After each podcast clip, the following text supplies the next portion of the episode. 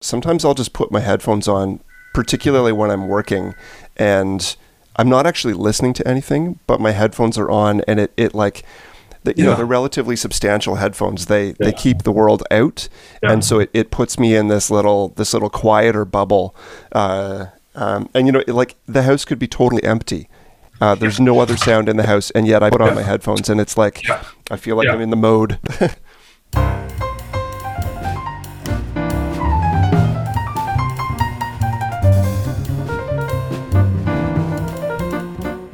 Welcome to Conversations in the Arts and Humanities. We introduce you to the people and passions of the Faculty of Arts and Humanities at VIU and share stories about events and projects happening on campus. My name's Theo Finnegan, and I'm talking to Professor Robin Davies from VIU's Media Studies Department.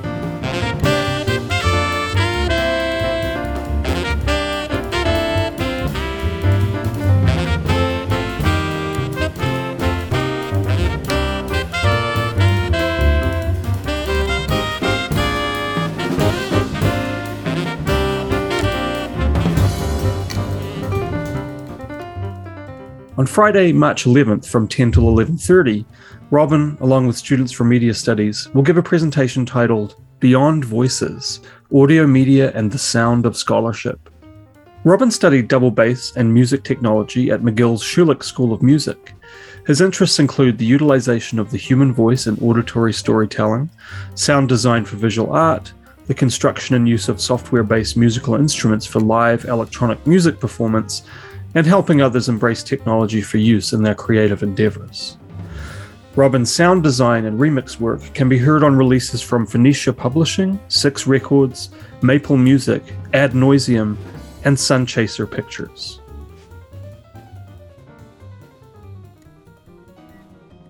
I go to sleep every night listening to an audiobook, either one that I've bought or, or on Spotify and I find that I find it very hard now to go to sleep with with without someone talking in my ear.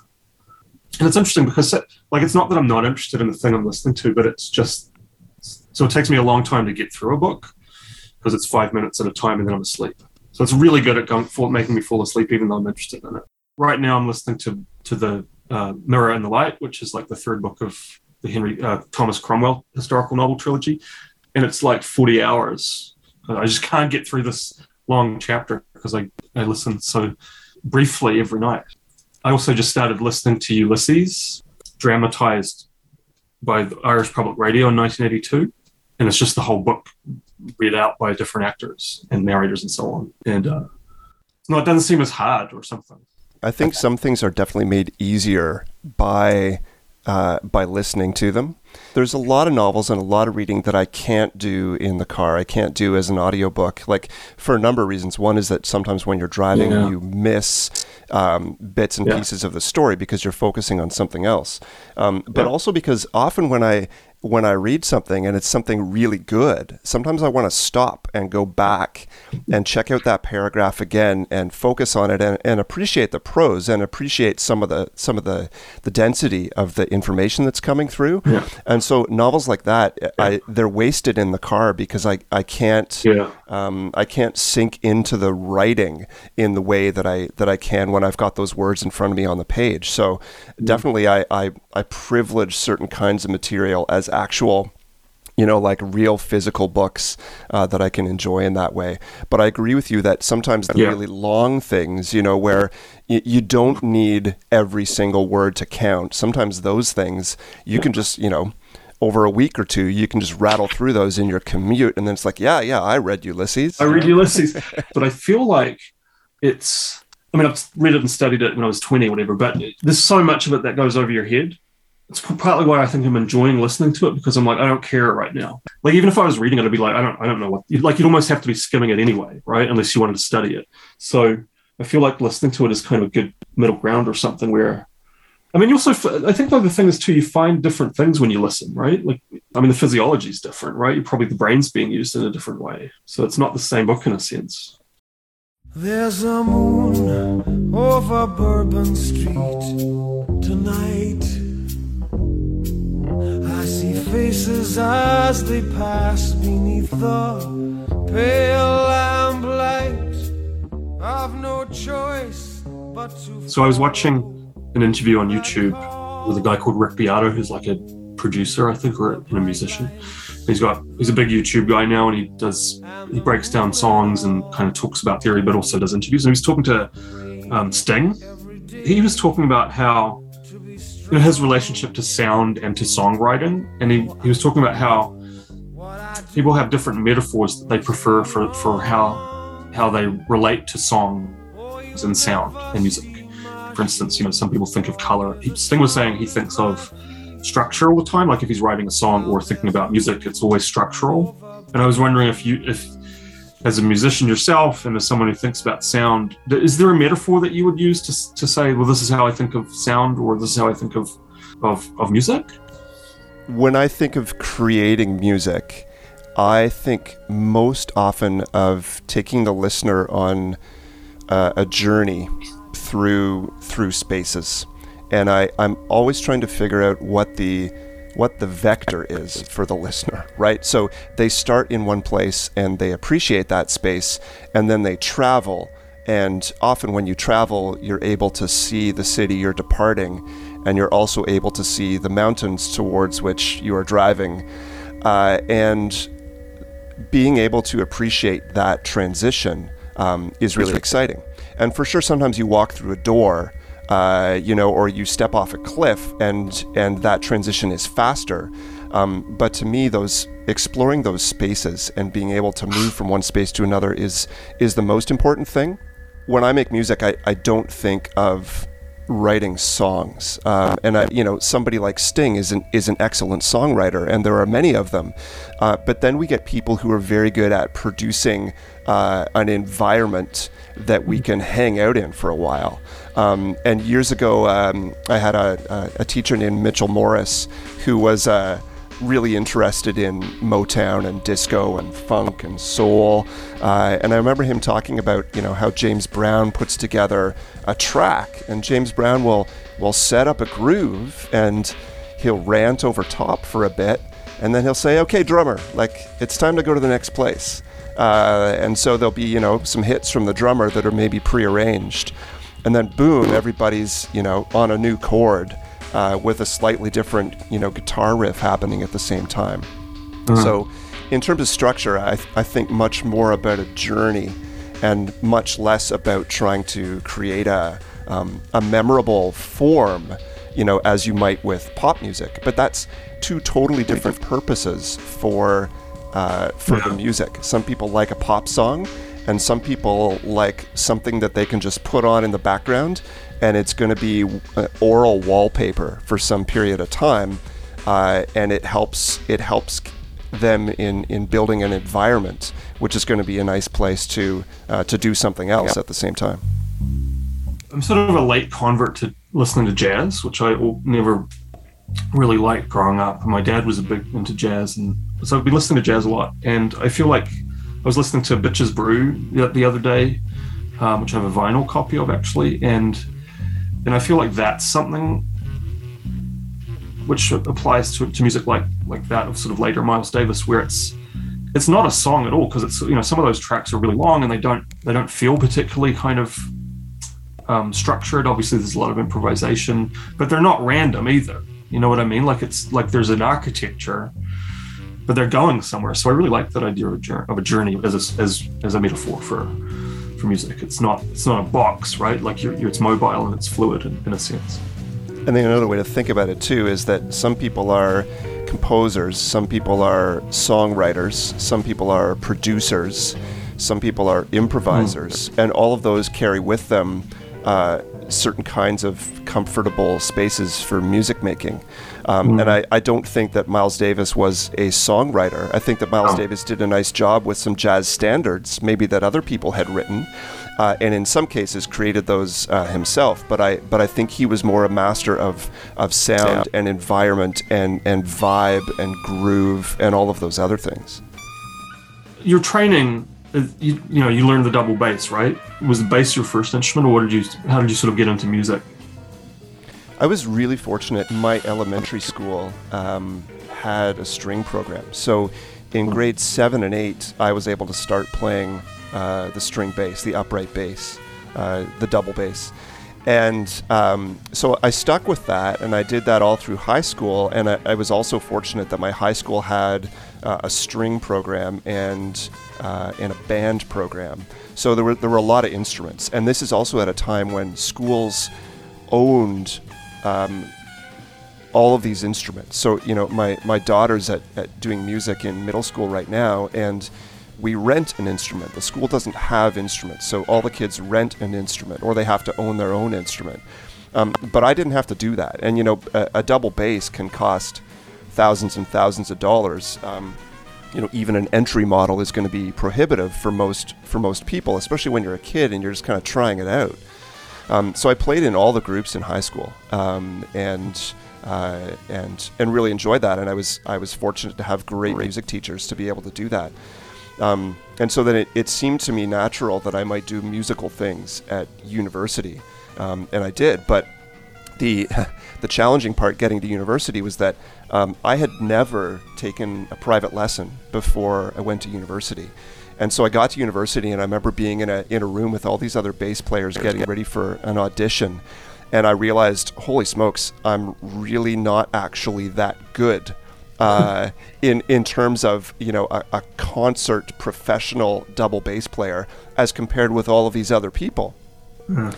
Uh, and so you know, I, I think I got into uh, music school playing the double bass and and having a, a general solid background in music. Um, but then when I was there, what I actually wanted to explore was music technology mm. um, and other ways of making sound and other ways of using technology as a as a mediating force for for music. Um, and so, using technology to do creative things um, it was a natural extension of that. Like let's let's make art generally with technology. Let's do let's do images with technology. Let's let's process all kinds of information with technology. Um, and then I got really excited about helping other people do that as well. So yeah, my path into music is is yes from the double bass and sort of generally from a lot of other kind of musical experiences. I, I sang in a lot of choirs. Um, but then the, the technology aspect of it is certainly where I came out and, and why I wind up teaching in a media studies department um, yeah. and helping people with video production and web production and uh, generally thinking about their relationship with technology and how they might be creative with those tools. So where did the technology? And I mean, was, was it just because it was in the in the water at the time, or you know, sort of new developments? Like, where was it? What you were listening to? Like, was it just something you were interested in? Like, is there a sort of genesis for that that kind of that um, uh, adoption, maybe, of a more technological approach? in my uh, in my music culture and technology class, uh, one of the challenges that I give the students is to try and define and explain their musical taste. Mm. And in hindsight, looking at the kind of music that I gravitated towards, like in the 80s, um, I liked music that had uh, an electronic component. And the 80s was a good time for that because there was lots of new technology that was helping yeah. make that happen. So, um, you know, I liked a lot of the sounds that were coming out of uh, out of England, um, you know, like synth pop and those kinds of things, and um, and that's the kind of music that I also wanted to be able to make. So, so also in high school, you know, my parents got me a computer and they got me a synthesizer, and then I was able to to mess around with those sounds and and have a really good understanding of um, of how to make music, but also how to how to make sound. And the the sounds that I would choose to do music making were not they were not acoustic sounds. They were not the kind of sounds you could get from real instruments. They were the kind of sounds that you could only get from experimenting with some other kind of technology. So that the technology is a requirement in the music making. If you want to make orchestral music, that's great. Get an orchestra. Um, mm. If you want to make music that that doesn't sound like anything that can be produced in the physical world, then often you need to jump in with other tools. Is there a way that you could, you would characterize the relationship then between tradition and innovation, in, in say your work, or maybe more generally? Because is it that things can coexist together, that they kind of feed off each other, or they're just kind of different different boxes people are in? Um, you know, things seem to be changing a lot now too. There's a lot lot more technology now. Um, do, do you have a thought on like the the broader relationship between tradition and innovation? Again, coming back to that idea of musical taste, I realize realized mm. that that one of the things that I gravitate towards is places where um, where the tradition and the innovation are happening at the same time. And I'm particularly thinking about. Um, uh, you know, someone someone writes a song and then someone else covers that song. So You've got a cover version of that song, and and I'm fascinated by cover versions of the song where the the new version, the more recent version, is unrecognizable um, in Yeah. so many ways from the source version. And I'm thinking of you know jazz trios that are that are doing cover versions of you know techno music. Um, or you know people that are doing acoustic versions, uh, you know really scaled down acoustic versions of Nine Inch Nails, um, Yeah. and so then you get you get the music as the linking feature in in all of what you're hearing. Um, but the the people who are making the music, who are influenced by their own culture and the technology that surrounds them and their own taste, have very different ideas about the way that music could be turned into something that other people want to consume. Hi there. This is Ben Henricus from the music department at Vancouver Island University, and you are listening to Conversations in the Arts and Humanities on CHLY 101.7 FM in Nanaimo. I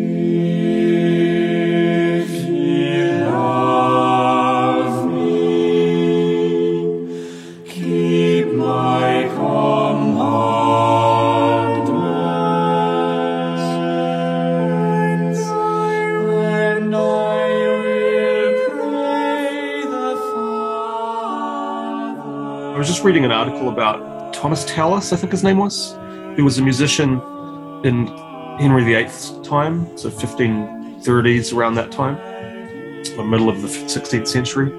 His really interesting problem was he was writing church music, like religious music, right at the time that the, the, the shift is happening from Catholicism to Protestantism. And so the, the monasteries are being dissolved, and there's so he has to kind of think about how am I going to be a professional or not a professional, but you know, a working musician when the people who are paying me to, to work or providing me with my livelihood, that like that whole structure is being taken away. And also ideologically, you know, he's being asked to write quite different kinds of music for, for the sort of new regime. But I, there was a piece in the article about him which talked about how he basically ran, would, you know, quite brilliantly run, run together those two styles continually throughout his career so that he was always calling back to earlier sort of supposedly outmoded or even or even sort of banned styles in his newer music, which I just I f- found a really fascinating notion, right? Like that that you that there would be this kind of cohabitation of um, different different ways of making music, different styles of music um, in, in one guy, in one one musician. Absolutely, and you know Tallis and so many other church musicians, you know, they had to keep. I- I'd like to say they had to keep God happy, but ultimately they needed to keep their patrons happy, right? Uh, and church musicians had such a good gig because, um, you know, somebody like Bach had to make new music like every single week, um, new versions of things for every single week. Um, and church music is a really fascinating uh, topic because, from that point of view of innovation, because um, selling selling faith to people um, is is always going to require you to to change your presentation of the material. Uh, and so, if you look at church music from Thomas Tallis's time, and you look at church music from, you know, 20 or 30 years ago, and I'm thinking, you know, as you mentioned, Protestantism, I'm thinking Church of England and the long history of, of church music there. And then you look at, at a lot of more modern church music, um, there's very different uh, reasons why that music is there. Uh, And in certain cases, the music was there because it helped the congregation to remember the content and feel like they could participate. And sometimes the music is there because it's it's intended to make the the whole religious experience seem incredibly ornate and over the top. Um, and I'm thinking of you know Mozart and a lot of a lot of his church music. And then more modern church music is uh, is much more influenced by by pop music and by you know more uh, secular culture. And so there's guitars and there's drums and people walk in and they sing along. And, and Christian rock is uh, is is all about motivating people to dance and sing and be part of the music making experience. um, as opposed to sitting back and quietly hearing the word uh, being being brought to you by the professional musicians. Could you talk a little bit about sound as pedagogy? It's not just the thing you're talking about or helping students understand, but but how is the sound of my teaching or sort of form versus content, I suppose?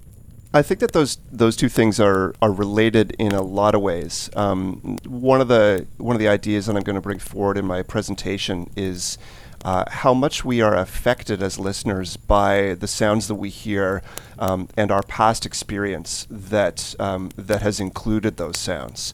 Um, you know, so if we take the sound of, of a campfire, for example, and and we we we bring that into the classroom and we say, okay, this is going to be the background sound of our conversation. Mm. Then what does that do to the listeners? And I've, I've played the sound of a crackling campfire for a class before, and you get a lot of responses about what that sound means to people. So a lot of people, when they think of a campfire experience, they will imagine that they're that they're camping for pleasure, and they're sitting around and they're you know having a drink and roasting a marshmallow, and they're in one of the more relaxed places that they might be. And so, if that is the environment that uh, that your classroom is, um, then you've got a really interesting um, mm. openness in terms of the kinds of conversations people want to have and, and the way that they want to understand those. Mm. Some people will listen to that crackling campfire and think, you know what?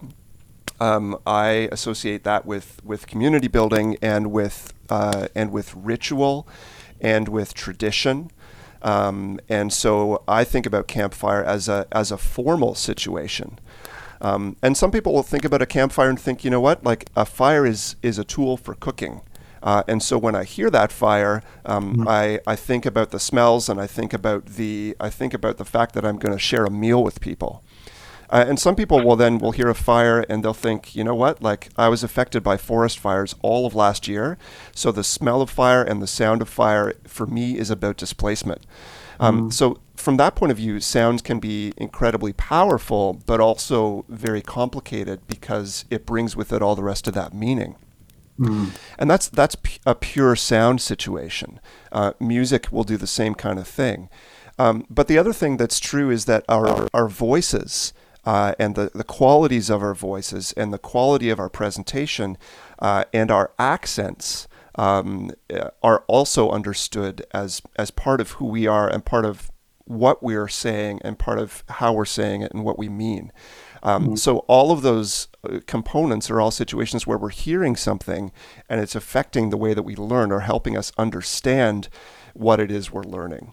So setting that environment for uh, for learning is is a big part of um, what I do in a lot of classes by you know by including music, by including recordings of people uh, speaking, um, by including other you know natural sounds. Um, and when I'm teaching sound, then that becomes absolutely a focus. But even when I'm not teaching sound specifically, I like to be able to include that sense in a way that people do their work. And in some ways, these days it's hip because podcasts are such a such a thing, um, and people are down with with consuming information in that way. Um, but it, it's always been the case that sound can be and music can be a vehicle for information and help make the information sink in better.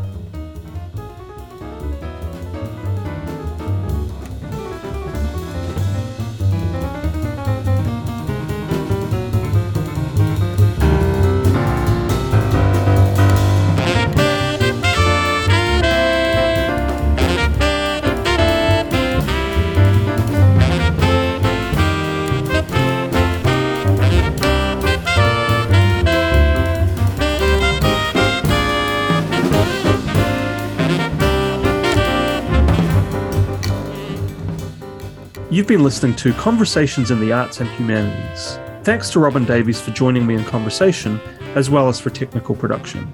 Music by Greg Bush. The Colloquium series will be back in fall 2022 with more illuminating presentations by VIU Arts and Humanities faculty.